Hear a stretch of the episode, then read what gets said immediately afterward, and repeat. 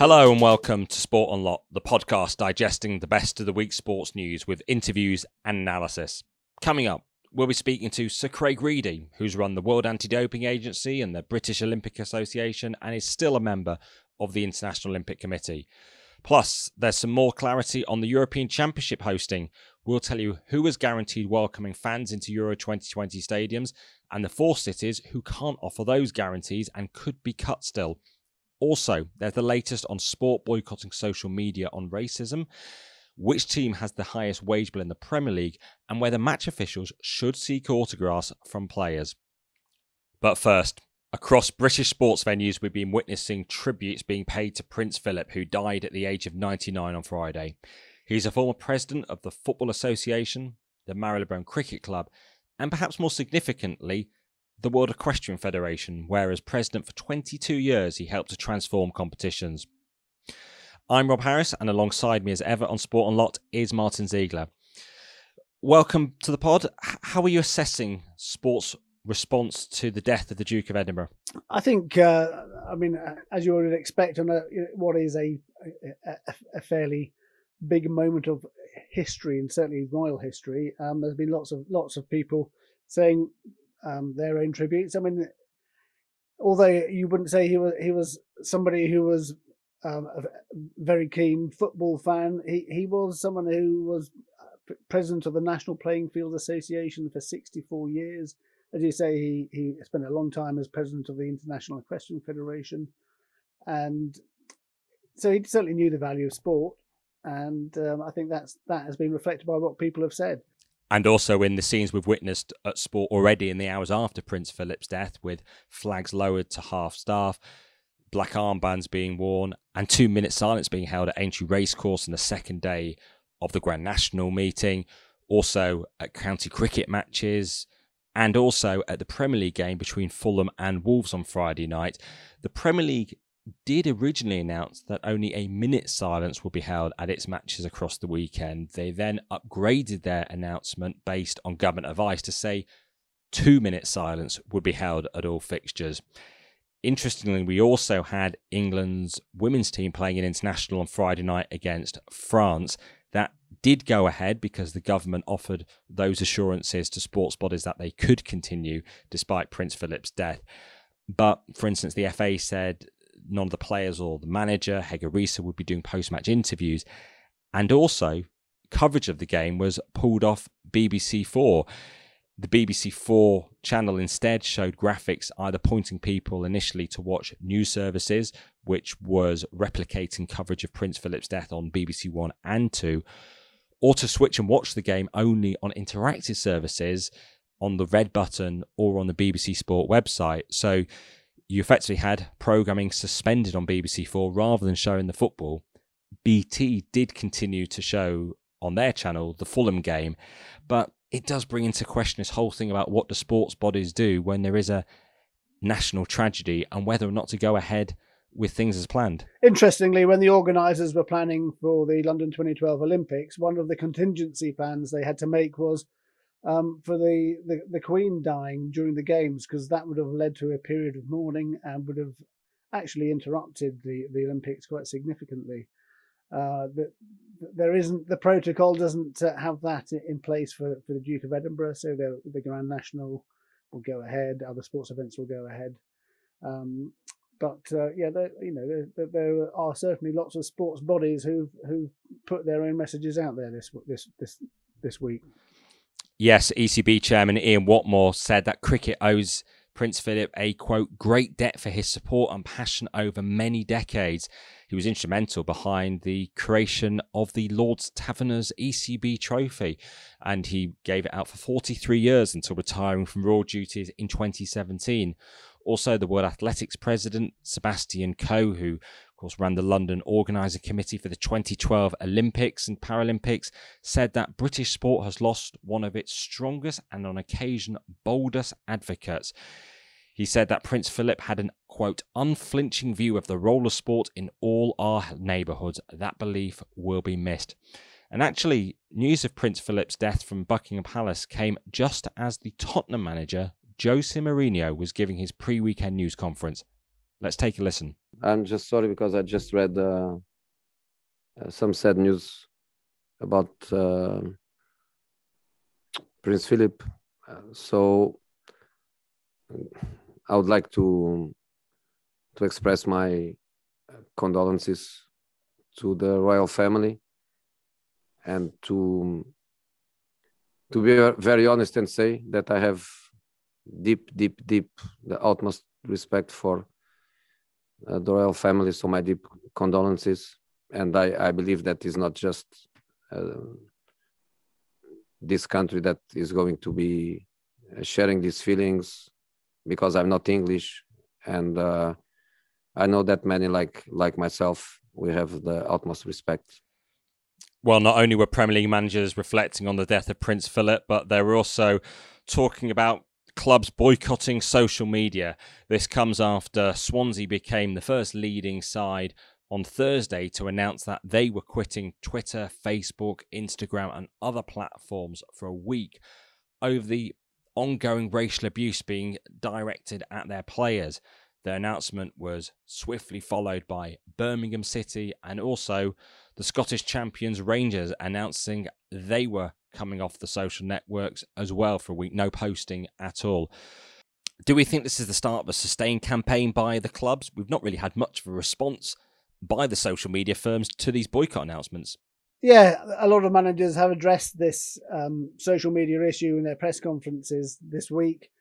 It's uh, but as you say, that the, social media platforms, I think, have been hoping the, the story goes away because it's uncomfortable for them. It's it's the very last thing they will want.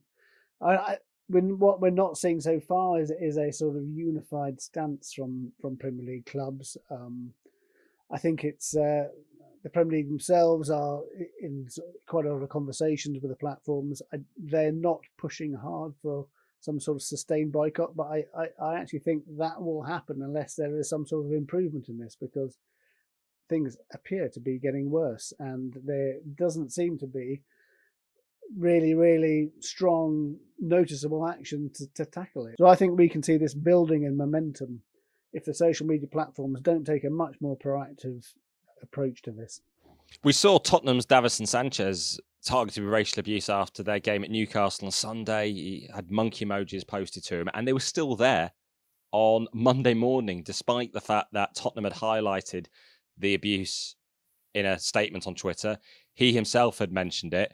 And when I asked Facebook about this as the Instagram owners on Monday morning, they said um, that the um, the abuse had been removed, and in fact, it hadn't been and then they eventually had to say that um, you know they're still investigating. So it's incredible the fact that a Premier League club can publicly state, as can one of their players, that they've faced racial abuse, and it's still there the next day on on uh, on Instagram.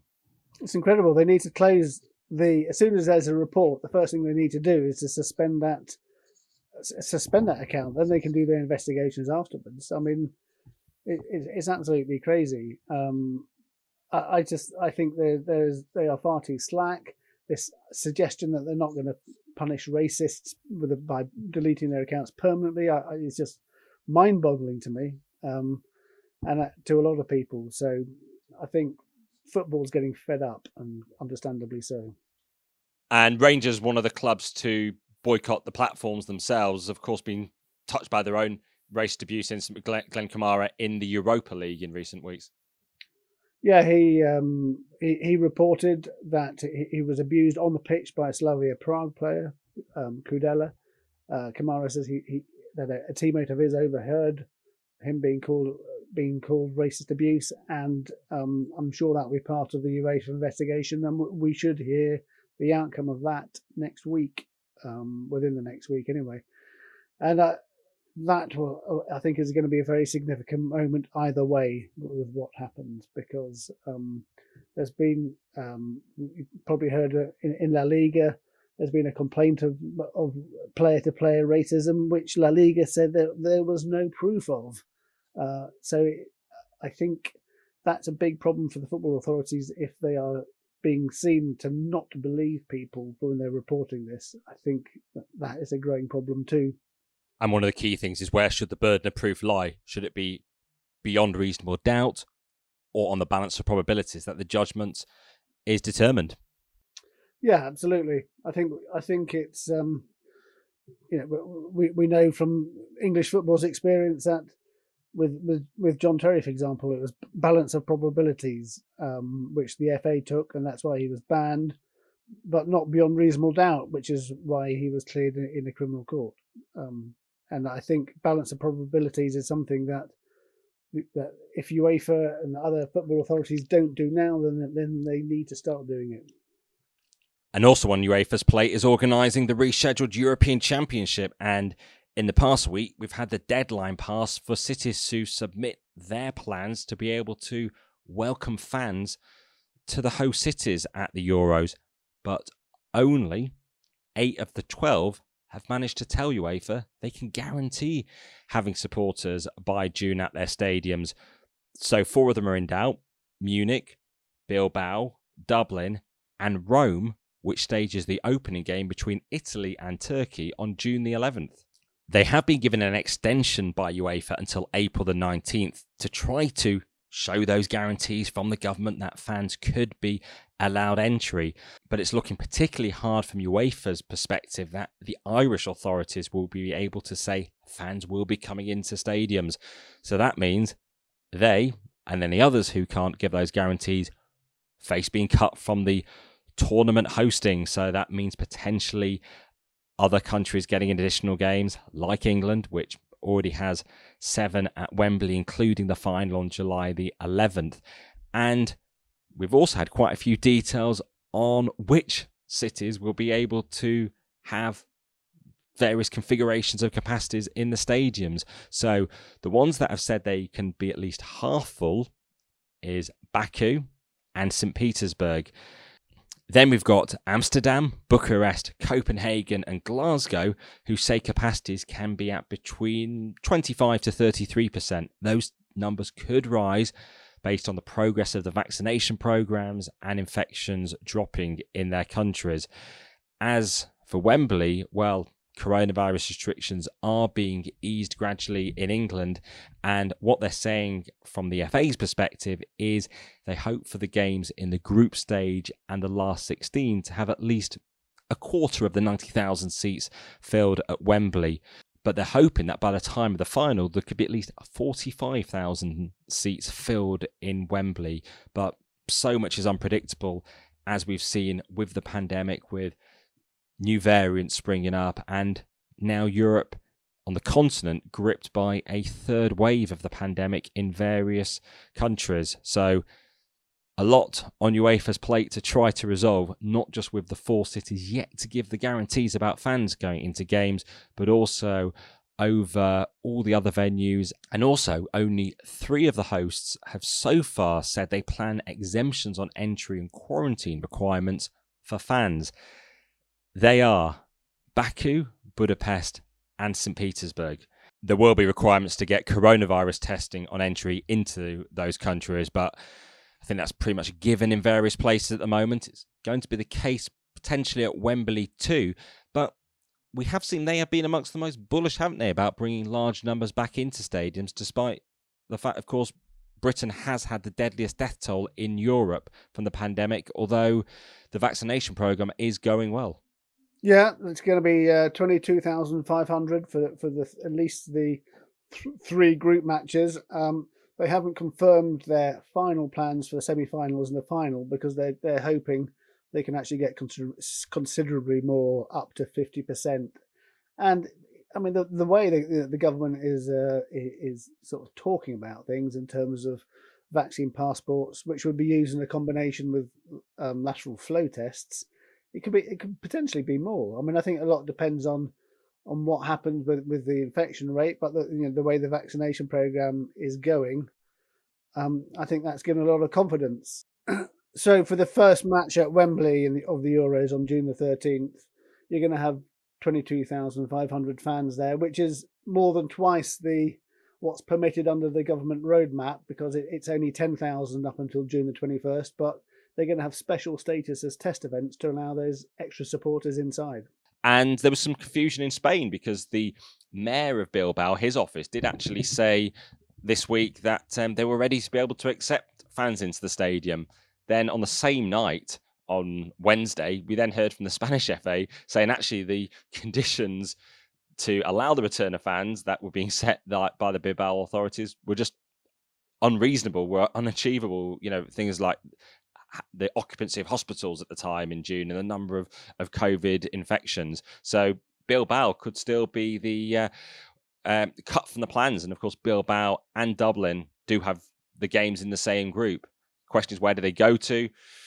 Some could go to England, but Wembley is not going to get these extra games. They've already got seven. They can't possibly have eleven games. It seem over a month. So you got to look at uh, other another location. England, of course, Budapest has been very favoured by UEFA recently for. Uh, Europa League and Champions League games as well. But actually, in Italy, they also said from their FA side earlier in the week that they were hopeful of having fans, particularly because they've got the opening game of the tournament on June the 11th. But then the government's scientific committee started to raise doubts over that. And also, there's less certainty still from Munich, who are very cautious as well. They've sent various plans, it seems, to Germany. So this isn't resolved, is it yet?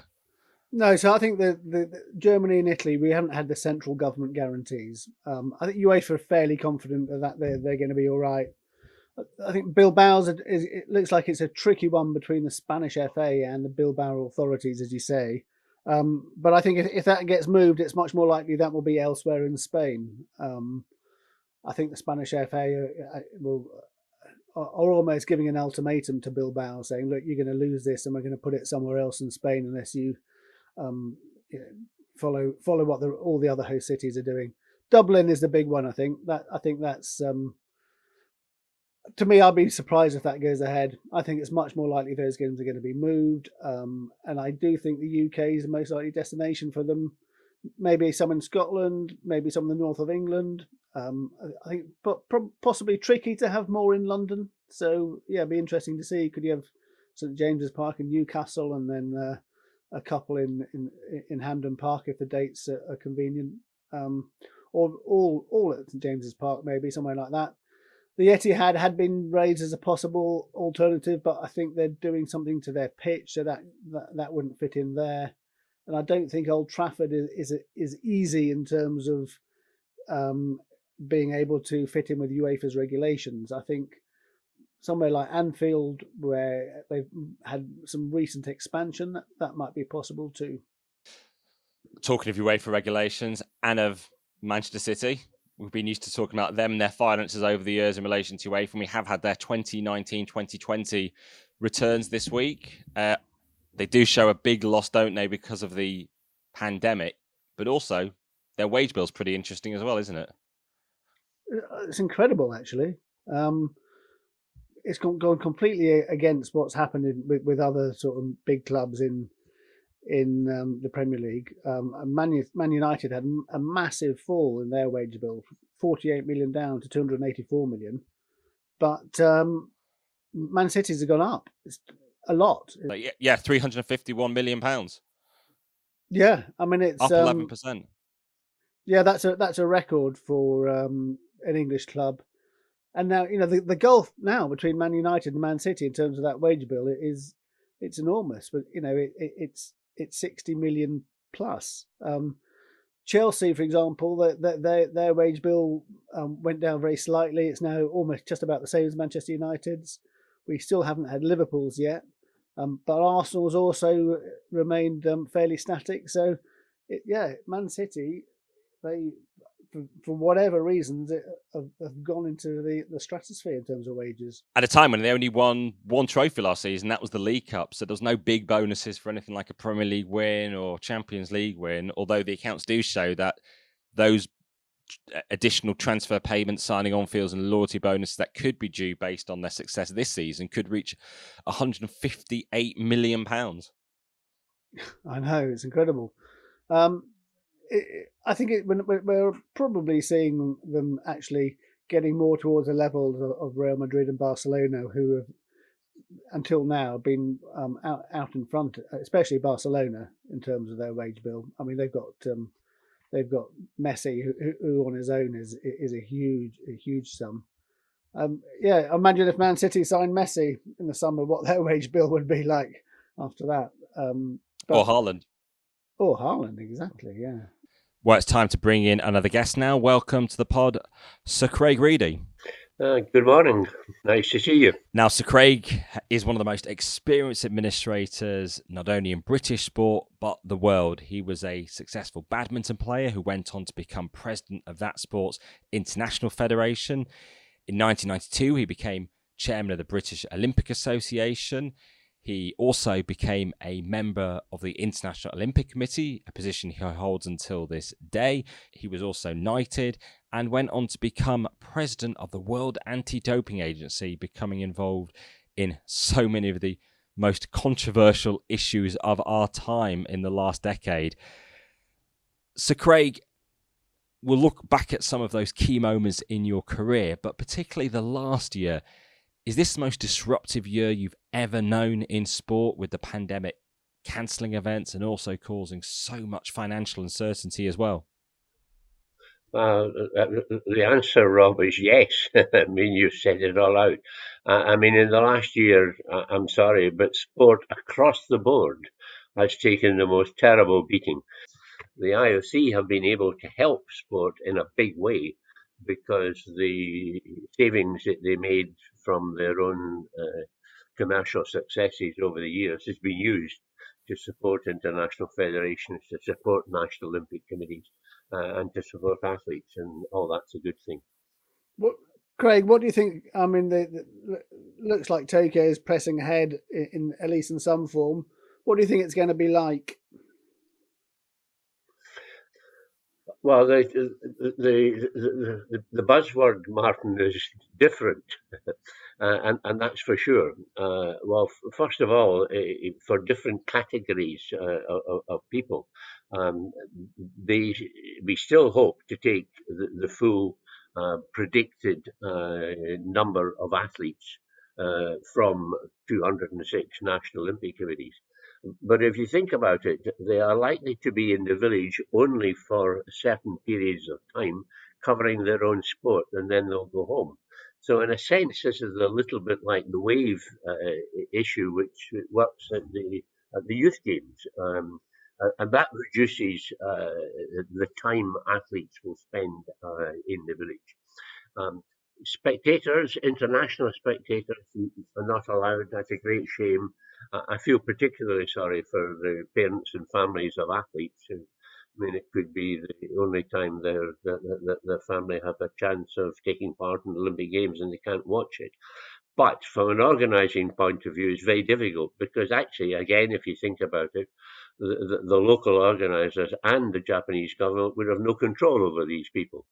Uh, dealing with accredited people only gives you an element of control. So you can impose rules like uh, a clear test before you get on the plane, a test when you get off the plane, uh, transport restrictions, you'll be in your bubble. And with a bit of luck, uh, circumstances will be uh, sufficient in Japan that that can all work the last time there was um, re- restrictions in Japan and they came out of it, they were able to put spectators in sporting events. I think both in uh, baseball and the J League, uh, they had up to at some stage I think about thirty thousand spectators in, in a stadium. Well, if they could do that, and they could get a reasonable percentage of Japanese spectators in, then I think that would add enormously to the games. So it's not going to be easy. Uh, the management of an Olympic team is obviously concerning the British Olympic Association, you know, day by day, minute by minute at the moment, because the BOA have set up their normal, excellent pre-games training facilities, how they look after the athletes. All of that has to work within the the rules set by Japan. Um, so, at the end of the day, while it's going to be different, I think it's well worth doing for the athletes, because the athletes have been waiting now uh, for a very long time to take part uh, in the games. Uh, 2016 in Rio seems a very long time ago. So let's hope it works. Is the third wave of cases across Europe and also new variants? Is that the thing that keeps the IOC up at night? The, the headaches over? Does the does the pandemic take an unpredictable path in the coming months, as we had with the Kent variant at, at, around Christmas? Yes, it does, uh, for sure. Uh, I mean, we would be foolish not to. If you look at the Japanese figures, their, uh, their, their, their own experience is pretty modest compared to some of the European countries. Certainly was modest and compared to British statistics uh, at the worst of the at the worst of the pandemic. I mean, in one day, uh, you know, Japan had uh, less in Scotland. There are 120 million people in Japan. Um, I think there are indications of slight increase at the moment. And that, I think, is probably because the virus is mutating there. And you're beginning to see uh, regional problems. Uh, uh, Japan's legislation does not give the central government the right to call a national lockdown. It all has to be done on a regional basis. So that's why you see reports that you know people in Osaka are concerned because of their particular figures uh, and are trying to handle a visit of the torch really accordingly. So yes, it's it's it's worrying.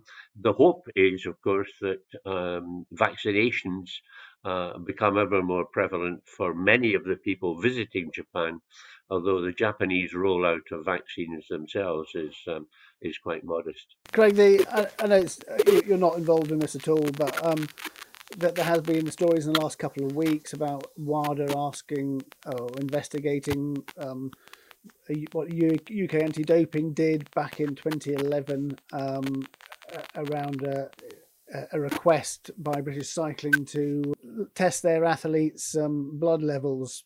At, the time, I mean, if that had come through to WADA at the time back in 2011, you know, what what would have happened at that time? Is it possible to say? Well, I think at that time, what we would have said was we would have passed it to the, uh, the National Anti Doping Organisation in the UK. It would have gone straight to, uh, uh, well, in fact, by 2011, uh, think UK anti-doping had just been formed. I, I served on the study group to, to, to, to get that done. Uh, before that, it was the responsibility of the Sports Council. Um, and eventually we got government to understand and pay for an independent doping agency. Uh, at that time, WADA had no uh, investigative powers at all. Uh, our first investigators were employed from memory, two of them about 2013, and we didn't have powers to investigate ourselves uh, until the new code came in on the 1st of January 2015. So the, the answer is that uh, uh if we had way back in 2010, 2011, uh, if we'd thought that we were this was of interest, we actually didn't have the mechanics really to do anything about it at all. It would have been passed. Uh, it would have been passed to, uh, to, to to the whoever was in charge of anti-doping in, in, in Britain. Um, and I'm sure UK anti-doping will be able to answer the questions that they've been asked. Having spent so long, particularly seen in Britain, us sort of judging on the rest of the world, whether it's Russia or other countries, the spotlight seems to be a lot more perhaps on British sport and particularly cycling. Is that something that concerns you, as someone who's been so committed to clean sport and while wanting to see British Olympic success, that now there are questions around how how Britain has achieved its sporting success? Well, it's it's it, it's disappointing. Uh, if if if there have been errors, then uh, it, it it's only fair that we should own up to them and we should try to uh, you know clean our own house. Uh, because that strengthens uh, our case if we have an opinion on somebody else's house. Uh, uh, I mean, there is my experience of, of, of, of, of Russia over the last few years is there is a very active now social media uh, and and also written media comments. I mean, half of the press comments that appear seem to emanate from from from, from Russia. Uh, and they are consistently saying, "Why us all the time? You know, why don't you go and investigate America? What's wrong with Britain?" And it's Britain and cycling in particular that is the subject of these comments. So uh, it seems to me to be almost a natural result of the the problems that have become public, um, and it's important that British cycling put them in, put them to bed but there is enough evidence out there, and there's, there is enough clear evidence uh, that uh, there has been public criticism, and those in charge are, must be well aware of that uh, uh, and have to make sure that it doesn't recur. Just to change the subject on, on about Olympic bidding, obviously you were involved in London's Olympic bid heavily. Um, it, it seems now that the the way the IOC have changed it, it, it's sort of basically handing all the power to the president. You know, to almost to say, you know, I want this city to be my candidate and that the sort of the general bidding process has completely gone out the window so we have we now have um, brisbane um, selected for the as the preferred candidate for 2032 where and you don't have this um, bidding process in which all the ioc members almost get a, a sort of much more of a say is that a good thing or a bad thing Wow. Uh, okay, I thought that the uh, previous bidding process uh, was the the best process uh, for world sport at the time, uh, because uh, it, it it, it had its weaknesses. one of the weaknesses were the um, intense technical details that you needed to investigate in the bidding process, uh, which we didn't do sufficiently thoroughly. I mean, Brazil would be the, the, the classic example, but that was the system. Uh, uh and why, the system worked pretty well, uh, once we got over the Salt Lake City crisis and members not visiting and all that kind of thing.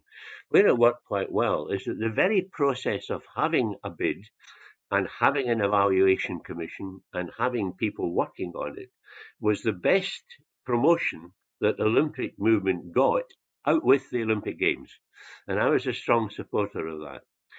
If, however, you then run into a situation that nobody was able to explain why Russia spent a, figure of $52 billion on a winter games. Nobody has ever been able to break that one down and explain why. And it gave, particularly in Europe, um, uh, reluctant politicians every possible answer not to bid for winter games. And the IOC will, will, will take equal care of the winter process uh, as opposed to the summer process. And the winter process, of course, is restricted now to northern North America, northern Europe, or northern Asia. You don't have too many options. Uh, so, with that in mind, and I suspect too the uh, difficulties that occurred in Rio when, despite every effort they made, I mean, I was a member of the uh, of the evaluation commission for Rio, and when we left Rio, we thought this is terrific. I mean, here's this go-ahead, uh, well-organized, uh, rich, uh, coming country and you know they, fell off the the gold standard very quickly, and their economy slumped. Thereafter, I think it was entirely possible that somebody might take a wider view of the Summer Games. Hence, the Paris uh, Los Angeles decision. Two big, big Olympic cities at the same time. Let's not lose one of them by having that kind of contest. And thereafter, uh, you're in a situation. It started with Agenda 2020. It, the first sub, subplot on that was the uniqueness of the Olympic Games. John Coates, who ran Sydney and knows a lot about Olympic bidding, was responsible for the thinking there. He then got the responsibility for writing the uh, rules.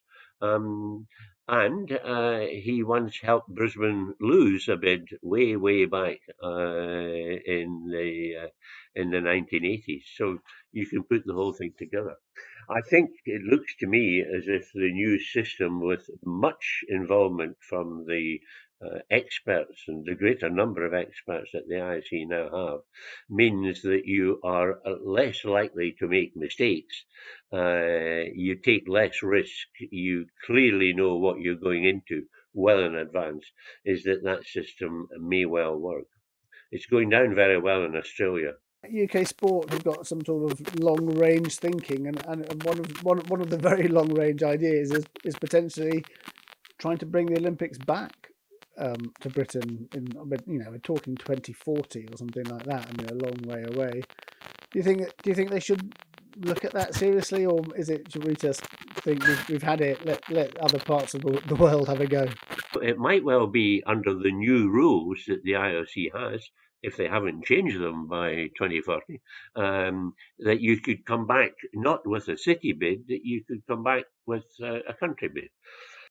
It is not beyond the bounds of possibility that there could be different IOC thinking that there could be a much wider uh, series of venues uh, effectively linked by television or uh, you know electronically uh, so that they're not london games. There could be london games uh, birmingham games sheffield games exeter games glasgow games. There's a thought um, Edinburgh is a sexy city in Britain, but it's too small to hold an Olympic Games. So uh, the, the world's your oysters. But I mean, I don't think anybody should get too excited about it at the moment. Sooner before then, though, Scotland could be part of a World Cup bid as part of the British Isles in 2030. Is that something that you would be behind? Do you think Absolutely. should be more wary of FIFA bidding than say IOC bidding? Abs- abs- absolutely. I, I, I, I mean, I, I have, um, I have been burnt uh, in that area for years. Always up here, uh, because the Celtic fringe have always been frightened uh, that their individual membership of FIFA would be taken away if there was a British bid, despite uh, me telling them that after a, a very clear meeting with Sepp Blatter when he said he would never do that. Why would he reduce his number of countries for that reason? It was a nonsense. So I think a British bid uh, for the World Cup would be terrific.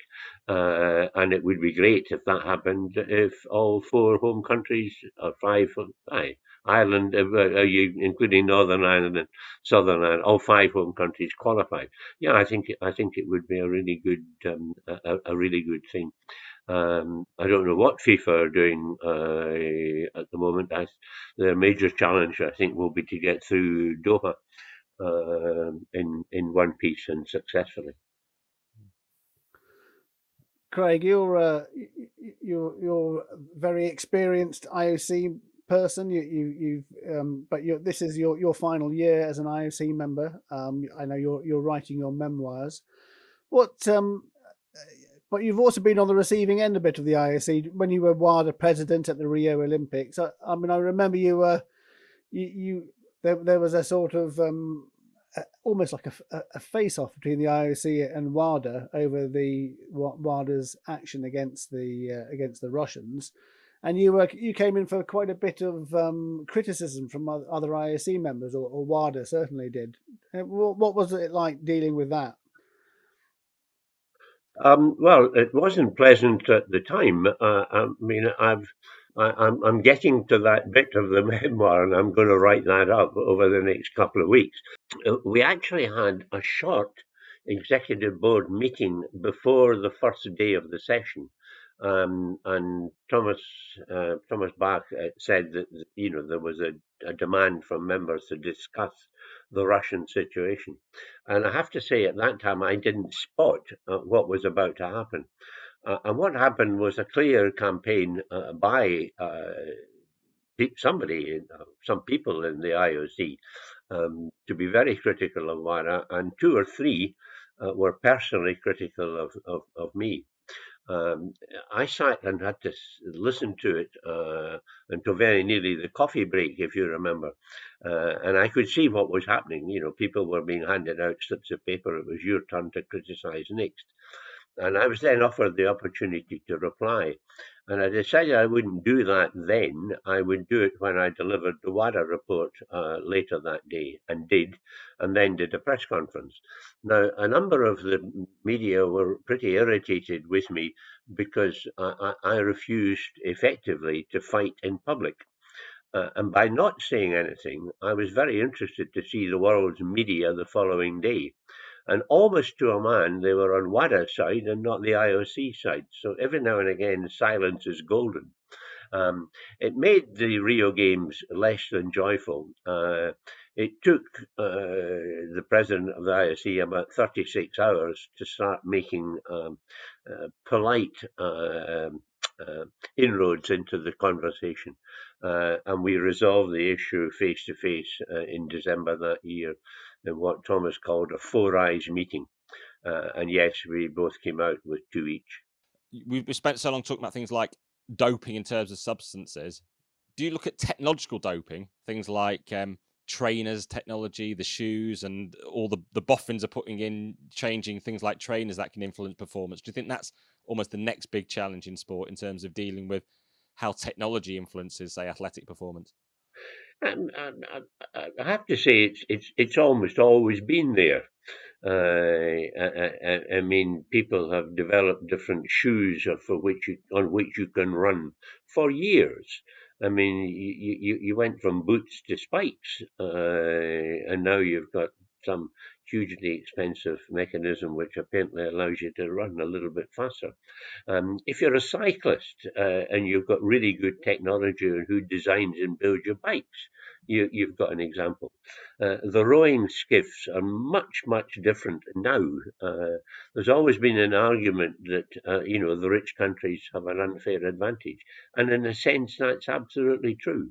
Uh, most of the time, uh, sport still has uh, some of its great events, which depend entirely on the um, abilities of the individual athletes. Uh, I mean, I'm not a great boxing fan, but boxing must be one of the easiest of sports. If you're fit enough, strong enough, and brave enough, the chances are you might win, uh, as opposed to spending, you know, many thousands of pounds on the equipment that you have, which is bound to be better than your compatriot coming from a small country somewhere in Africa who doesn't have the funding behind him.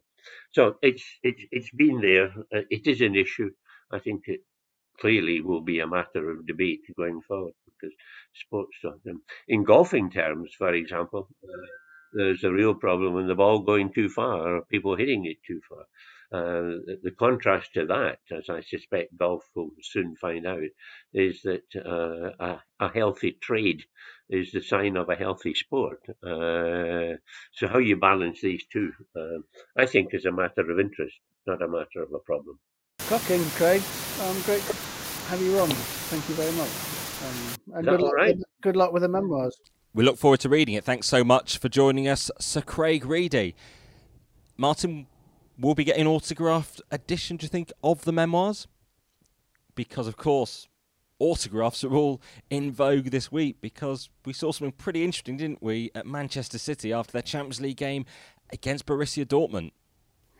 Yeah, so the uh, the Romanian um, assistant referee Octavian Sovre was um, he was filmed in after the match um, in the tunnel asking um, the Borussia Dortmund striker Erling Haaland for his to autograph his yellow card, which is um, very very strange behaviour and actually has prompted UEFA's head of refereeing Roberto Rossetti to email all the referees on the list saying this is unacceptable behaviour and do not do it again.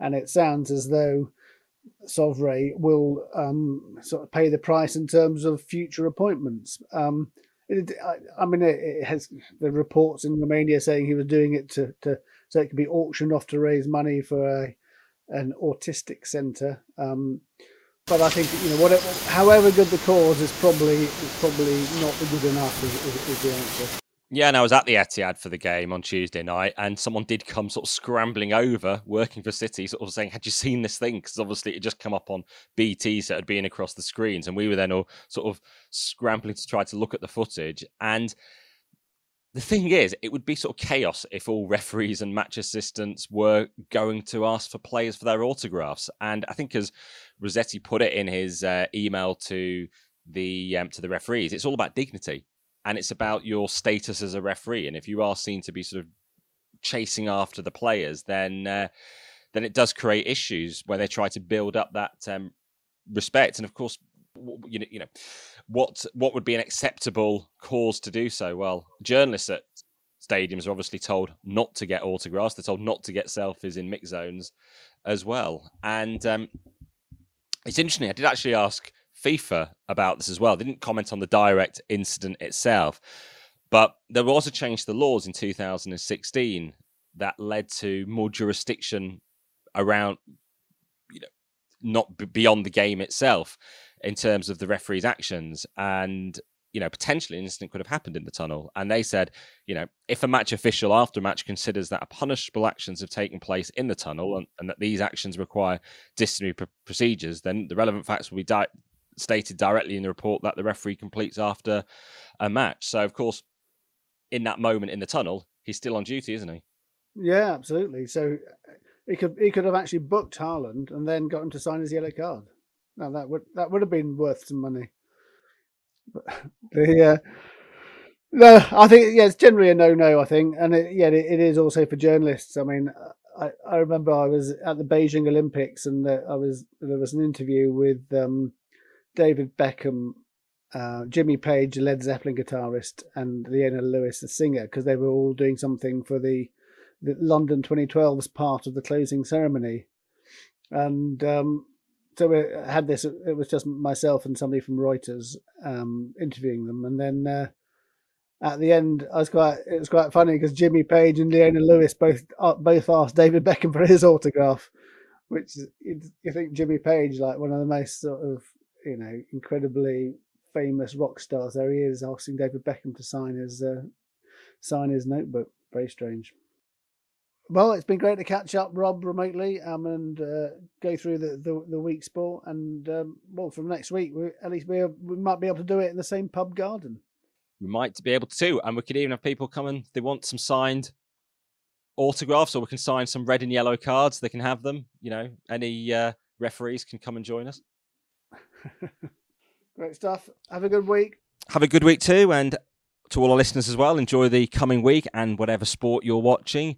And if you're enjoying us, really grateful if you could rate, review, and subscribe to us on whichever platform you're listening to us on now. Also, if you want to check out some extra video clips from some of these interviews, the way we film them as well, you can find those on Twitter, Facebook, and Instagram. If you just go to Sport Unlocked and search for us on YouTube as well, we've got clips on there too. And if you've also got any feedback or anything you want us to discuss, you can also tweet Facebook us, Instagram message us at Sport Unlocked. For now, thank you for listening. Goodbye.